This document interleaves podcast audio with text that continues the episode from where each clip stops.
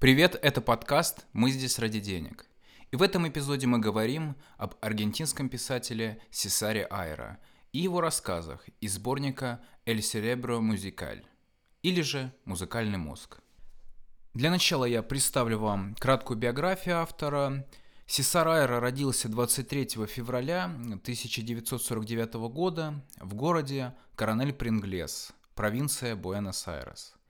С 1967 года он живет в столице Аргентины Буэнос-Айрес. Он преподавал в двух университетах, и также он занимается переводом и редактурой книг из Франции, Англии, Италии, Бразилии, Испании, Мексики и Венесуэлы. Подобно Анаре Бальзаку, Сесар Айра очень плодовитый писатель. На данный момент издано более 80 книг с его текстами, и они переведены на различные языки мира. Интересно следующее – на сайте американского издательства New Directions отмечается, что тексты Айры переведены в том числе и на русский язык. Так вот, при подготовке данного эпизода я столкнулся со следующей проблемой, а именно с тем фактом, что в открытом доступе русскоязычных переводов Айры нет. И единственная информация о нем на русском это небольшая статья в Википедии, а также обзорная статья на казахстанском литературном портале. В русскоязычной прессе Айра упоминается в ряду имен потенциальных лауреатов Нобелевской премии по литературе. И на этом практически все. Э, в связи с указанной информацией хочу отметить следующее. С рассказами я знакомился в англоязычном переводе, и поэтому при анализе буду отсылать к англоязычным версиям текстов, так как я не знаком с оригиналом и, к сожалению, не знаю испанского языка. Помимо этого важно отметить, что мои знания в области латиноамериканской литературы весьма и весьма ограничены. Поэтому, если кто-то изучает латиноамериканскую литературу, или же в большей степени о ней осведомлен, то я прошу вас дать ссылки на источники, которые позволят понять тот национальный контекст, в котором творит Сезар Айра. Я думаю, это было бы полезно и для меня, и для других слушателей. Я думаю, уже непосредственно стоит перейти к анализу сборника. Э, сборник этот, скорее всего, был составлен редакторами издательства, а не самим автором. Поэтому здесь нету каких-либо э, сквозных тем. Хотя, несомненно, прослеживаются какие-то общие идеи, общие принципы у автора. Но это, в общем-то, характерно для любого писателя. Э, то есть э, в любом случае самые его разные произведения, они будут иметь какие-то общие места, характерные... Э, техники, возможно, даже характерные тропы. И что можно сказать о сборнике в целом? Кажется, Айра в рассказах пытается использовать вообще все, что можно. С одной стороны, есть тексты, которые построены по достаточно традиционной формуле. С другой стороны, есть и рассказы, которые двигаются очень свободно и могут посередине поменять свою повествовательную линию и избавиться от э, прошлых декораций и персонажей. Если говорить о жанровых особенностях, то здесь есть элементы фольклора, элементы сказки. Э, несомненно, каждый рассказ в той или иной степени пронизан э, влиянием сюрреализма. Также здесь, что интересно, поднимаются вопросы логики, вопросы математики, и это роднит Тайру на мой взгляд, с другим латиноамериканским писателем, с Борхесом, который тоже показывал достаточно интересные логические проблемы в своих произведениях, ну, по крайней мере, в тех произведениях, с которыми знаком я. И если говорить о направлениях, то, несомненно, здесь очень часто имеет место быть постмодернизм, так как Айра часто использует метанарратив, фигура автора, она либо обрамляет рассказ, либо является одним из ключевых героев, и в этом плане здесь нет ничего такого экстраординарного. Подводя промежуточный итог, скажу, что для меня Аэро а, представляется как автор, работающий прежде всего в лоне сюрреализма, а, так как он часто использует бытовые сюжеты, классические сюжеты и вводит в них достаточно серьезный сюрреалистичный элемент – на мой взгляд, после обзора сборника в целом имеет смысл рассмотреть э, конкретные примеры. И для этого я выбрал несколько наиболее впечатливших меня рассказов. Первый рассказ, о котором я бы хотел поговорить, называется собака, либо пес, на английском называется The Dog, и сюжет его очень прост. Э, собака бежит за автобусом, в котором сидит главный герой. Главный герой поначалу думает, что собака бежит э, за автобусом по своему собственному животному наитию, но в дальнейшем он понимает, что эта собака ему знакомая, и что это та собака, с которой он обошелся очень плохо несколько лет назад. И он поначалу не может поверить, что э, это именно та собака, так как э, собака эта должна быть уже очень старой, практически без сил, а та собака, которая бежит за автобусом, она очень быстра, очень э, имеет очень много сил и, в общем-то, не отступает от своей цели. И чем дальше движется автобус, чем быстрее он движется, тем быстрее движется и собака, и герой понимает, что, скорее всего, их столкновение неизбежно, что собака, скорее всего, каким-то образом попадет в автобус.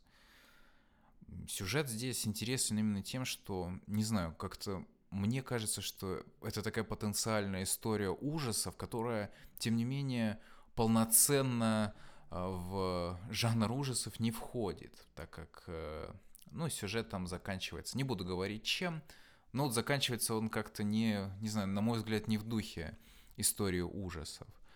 Очень интересно здесь и сами размышления главного героя об, об этой собаке, о вообще о секретах, о вине, о ситуации, которая имеет место быть. То есть, вот, что меня зацепило, это то, что он упоминает, э, сравнивает эту ситуацию с фильмом, который он видел, о, здесь я практически перефразирую э, цитату из текста, о еврее в Нью-Йорке, который узнает своего капа, э, начинает гнаться за ним и попадает, насколько понимаю, под машину.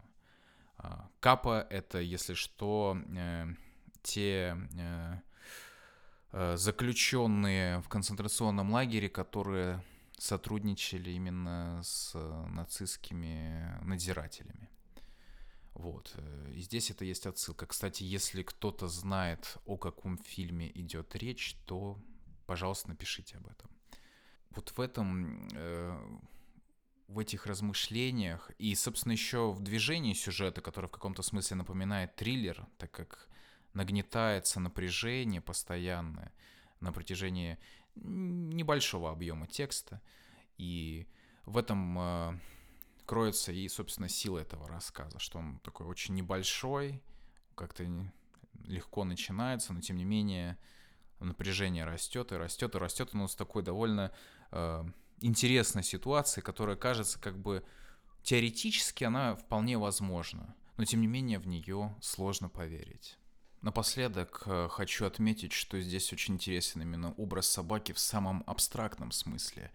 То есть э, собака, она представляется, ну, с одной стороны, в презрительном ключе в культуре. То есть есть очень много ругательств, связанных со словом собака, с образом собаки, с синонимами, э, слово «собака». С другой стороны, собака представляется как символ верности, лояльности по отношению к своему хозяину. Здесь же собака представлена как э, э, существо, ищущее возмездие.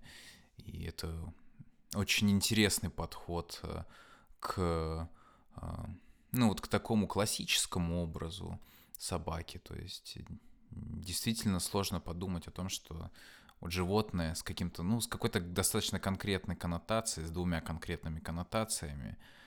И здесь представлено совсем-совсем в другом свете, как кто-то, кто ищет э, возмездие.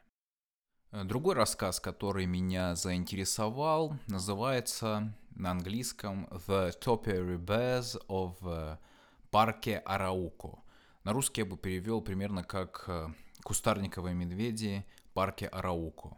Здесь э, в центре рассказа э, стоят э, две э, скульптурные группы, э, которые расположены перед торговым центром парке Арауко, и они расположены по разные стороны от входа в торговый центр. Каждая группа, в общем-то, является рекламой бренда Coca-Cola. Есть большой взрослый медведь либо медведица – есть медвежата. В лапах у взрослого медведя либо медведицы есть бутылка Кока-Колы, и медвежата, они, соответственно, либо тянутся к этой бутылке, либо ждут, когда им дадут этот напиток. В первой части текста рассказчик размышляет о возможных сюжетах данных групп скульптур, сравнивает эти скульптуры с Лаокооном, известной тоже скульптурной группой, и говорит о том, что формула смерти стала, ну то есть формула, которая заключена в Лаокооне, стала формулой жизни, формулой Кока-Колы, э, которая одновременно и секретна, и универсальна, и которая является секретом, доступным каждому. Э, далее он э, говорит о том, как сюжеты данных скульптурных фигур направлены на детей, и как дети понимают это сообщение, и как эти скульптуры говорят на универсальном языке, направленном на детей, а не на взрослых. И здесь э, мы подходим ко второй части рассказа, к небольшой сказке э, в духе Ганса Христиана Андерсона, то есть очень меланхоличная сказка о бедных детях из трущоб Сантьяго, которые ранним-ранним утром приходят к этим фигурам с бутылочками, с пустыми бутыл, бутылочками Кока-Колы, и как э, эти медведи большие э, оживают и наливают им Кока-Колу из своих бутылок. И каждый, каждый ребенок всегда в любое время года получает полную бутылку с Кока-Колой. И когда уже начинается рабочий день, все дети уже расходятся по своим местам, а медведи возвращаются в свое статичное состояние. А в конце текста мы вновь возвращаемся к рассказчику, который говорит, что вот он находится в отеле «Мариот», что он сидит э, в фойе представительского класса, что он пьет виски и что он размышляет о грандиозной реальности мира. И на этом рассказ заканчивается. И Конечно, если подводить итоги, то здесь сейчас самое, конечно, захватывающее, это именно вот сказка о детях из Сантьяго, из трущоб Сантьяго, потому что она на эмоциональном уровне очень захватывает. Э, она действительно очень сильно напоминает о рассказах э, и сказках Ганса Христиана Андерсона в их оригинальной форме. То есть это они также печальные, но также вызывает огромную эмпатию. Э, с другой стороны, очень интересно, что как здесь условная высокая культура и условная массовая культура связываются между собой. С одной стороны, здесь идет э, разговор о э, разговор сравнения с Лаокооном, а Лаокоон, как это известно, это предмет для эстетических размышлений, взять хотя бы эстетический трактат Лессинга – вот. С другой стороны, здесь есть размышления о языке, о сообщениях, о коммуникации. И с другой, с третьей стороны, здесь есть, э, в общем-то, появление фигур из массовой культуры. То есть это персонажи а, из рекламы Кока-Колы, и это непосредственно знак потребительской культуры, это торговый центр. Вот, поэтому Действительно, этот рассказ э, хорошо показывает, насколько зыбка линия между высоким и низким, особенно в условиях современности, когда мы э, э, хотим этого или нет, но мы все равно повязаны с массовой культурой. Последний рассказ, о котором я бы хотел поговорить, на английском называется Acts of Charity. Перевести можно как благотворительность, акты благотворительности, акты милосердия – Примерно так. И это рассказ притча. Повествует он о линии священников, первый из которых э, и, соответственно, последующие за ним отправлены на экономически депрессивную территорию, чтобы помочь местному населению пожертвованиями. Э, во владение священнику дают обветшалый дом, и что он решает? Он решает вместо того, чтобы э, данные ему средства использовать для непосредственно прямых актов благотворительности, он решает э, э, обустроить свой дом. И обуславливает это тем, что тем самым он создаст благоприятные условия уже для следующих поколений священников. То есть они уже смогут жить э, в благоприятных условиях и тем самым э, спокойно помогать уже остальному населению. И здесь Айра э, строит сюжет таким образом, что дом э, священника становится невероятным дворцом с невероятно утонченным, утонченными архитектурными решениями, с обширными библиотеками, где находится все, что нужно. То есть, иными словами, священник действительно строит дом богатого человека. А, проблема заключается в том, что следующий за ним священник поначалу пытается, эм, пытается э, исправить ситуацию в том смысле, что он начинает сначала помогать бедным, которые за все это время не получили никакой должной поддержки. Но потом он прочитывает э, э, мысль предыдущего священника и понимает, что эм, этот дом предназначен для того, чтобы последующий эм, Э, служитель э, мог в комфорте помогать другим. Но себя он тоже считает недостойным такого занятия, и поэтому тоже решает обустраивать этот дом в дальнейшем. И, соответственно, уже идет дальше линия священников, которая может идти бесконечно, но автор останавливается достаточно быстро. Хотя вот, например, о деятельности, деятельности первого священника посвящена большая часть рассказа. Ну и, соответственно, понятно, здесь мы видим э, комментарий по поводу вот, искушения элит, э, искушения их э, в области помощи бедным. То есть для них это какая-то красивая, э, благая идея. С, именно, и проблема заключается в том, что для них это именно идея, какая-то приятная идея но эта идея в то же время эгоистичная, хотя она и как бы в абстрактном смысле наполнена наоборот бескорыстием.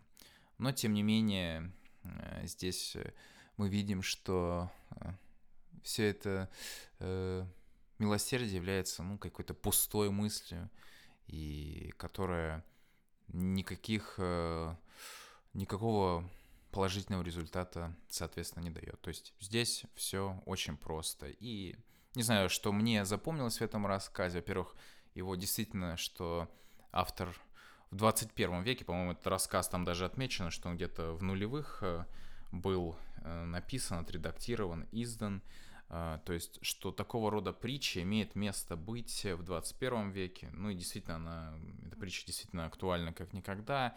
И другое, что здесь меня зацепило, это то, что на самом деле ну, как на мой взгляд, Айра здесь работает по фольклорной формуле, то есть он использует такой прием фольклорный, как ретардация, то есть замедление сюжета, так как э, большая часть сюжета посвящена описанию а, обустройства дома, то есть э, описывается как, ну, прежде всего, первый священник обустраивает дом, как он делает реставрацию, как он закупает самые невероятные причуды для дома, самые дорогие предметы интерьера, как он занимается а, обустройством библиотеки и так далее и тому подобное. При этом э, иногда появляется картина, в общем-то, населения, живущего рядом, где люди уже действительно умирают, где люди не могут э, спокойно жить, где полный упадок и разруха. И это вот довольно простая история, которая э, выполнено вот действительно, как ни странно, используется здесь такое вот э, фольклорное нагнетание. То есть, конечно, первая, первая история первого священника, она достаточно длинная из-за вот этого вот описания, которое замедляет сюжет. И э, история второго священника, она, так как она та же самая, то она становится хоть и короче, но тоже как бы немного замедленной. И, наконец, история там уже третьего и последующих священников, она уже дана чуть ли не в одном предложение. И это в этом плане, конечно, рассказ очень интересный. То есть, с одной стороны, это, э, ну, то есть, э, действительно классический классическая формула построения повествования, характерная для литературы до 20 века, но в то же время это действительно довольно актуальная притча для современности. На этом я, пожалуй, остановлюсь, и причина заключается в том, что я просто не хочу пересказывать весь сборник. Здесь есть очень разные истории, ну, от истории того, что, э, например, в одном рассказе главному герою предлагается следующее. Э, быть Пикассо или иметь Пикассо. Ну, я здесь это утрирую, чтобы было понятнее. Э, имеется в виду, что стать либо самим Пикассо как художником, либо получить один из редких шедевров Пикассо. И в данном случае герой размышляет о том, что бы он выбрал. Э, и для него это очень такая э, интересная дилемма. С другой стороны, есть невероятный рассказ о том, как э, картина «Мона Лиза» Леонардо да Винчи неожиданно пропадает из музея, и как бы никто не знает, что случилось. И оказалась ситуация в том, что капли краски на картине, они просто решили зажить собственной жизнью. То есть они сбежали из музея, и по отдельности рассказывается история э, нескольких капель из картины «Мона Лиза». Это вот такие вот истории, которые э, присутствуют в данном, раска... в данном сборнике рассказов. А, ну и после анализа конкретных рассказов и сборника в целом, что можно сказать? Я бы порекомендовал ознакомиться с данным сборником и с творчеством э, Сесара Айры, так как он предлагает очень интересные решения. В частности, он использует достаточно традиционные повествовательные формулы и э, наполняет их очень-очень э, занимательным содержанием, наполненным аурой сюрреализма. Из, наверное, не самых удачных моментов, на мой взгляд, опять-таки, но моментов не таких серьезных, чтобы отказаться от э, прочтения. Э, стоит отметить, наверное, излишнюю рефлексию автора э, в рассказах. И также не самое, наверное, увлекательное решение логических проблем, которые автор ставит. То есть, не знаю, может быть, я просто не очень внимательно читал, но мне кажется, что некоторые логические решения не совсем правильны, но опять-таки здесь это именно сугубо мое личное мнение. И также нужно учесть э, тот факт, что сам автор-то наоборот пытается выйти каким-то самым удачным образом э, за пределы логики, пытается, в общем-то, оспорить э, логику в целом своими рассказами и своими идеями. Но в целом это очень-очень интересный сборник рассказов. И единственная проблема для читателей — это язык. То есть, э, к сожалению, нет русского перевода данного сборника и текста Fire и других. Э, но если вы знаете английский язык, и более того, если вы знаете испанский язык, то, то есть вам в этом плане даже повезло больше, то я рекомендую вам э, с этими текстами ознакомиться. Это был третий эпизод подкаста «Мы здесь ради денег». Напишите, что вам в данном выпуске понравилось, а что нет, и что бы вы хотели услышать в последующих выпусках. Спасибо за прослушивание. Смотрите, читайте и слушайте то, что вам нравится. Всего доброго.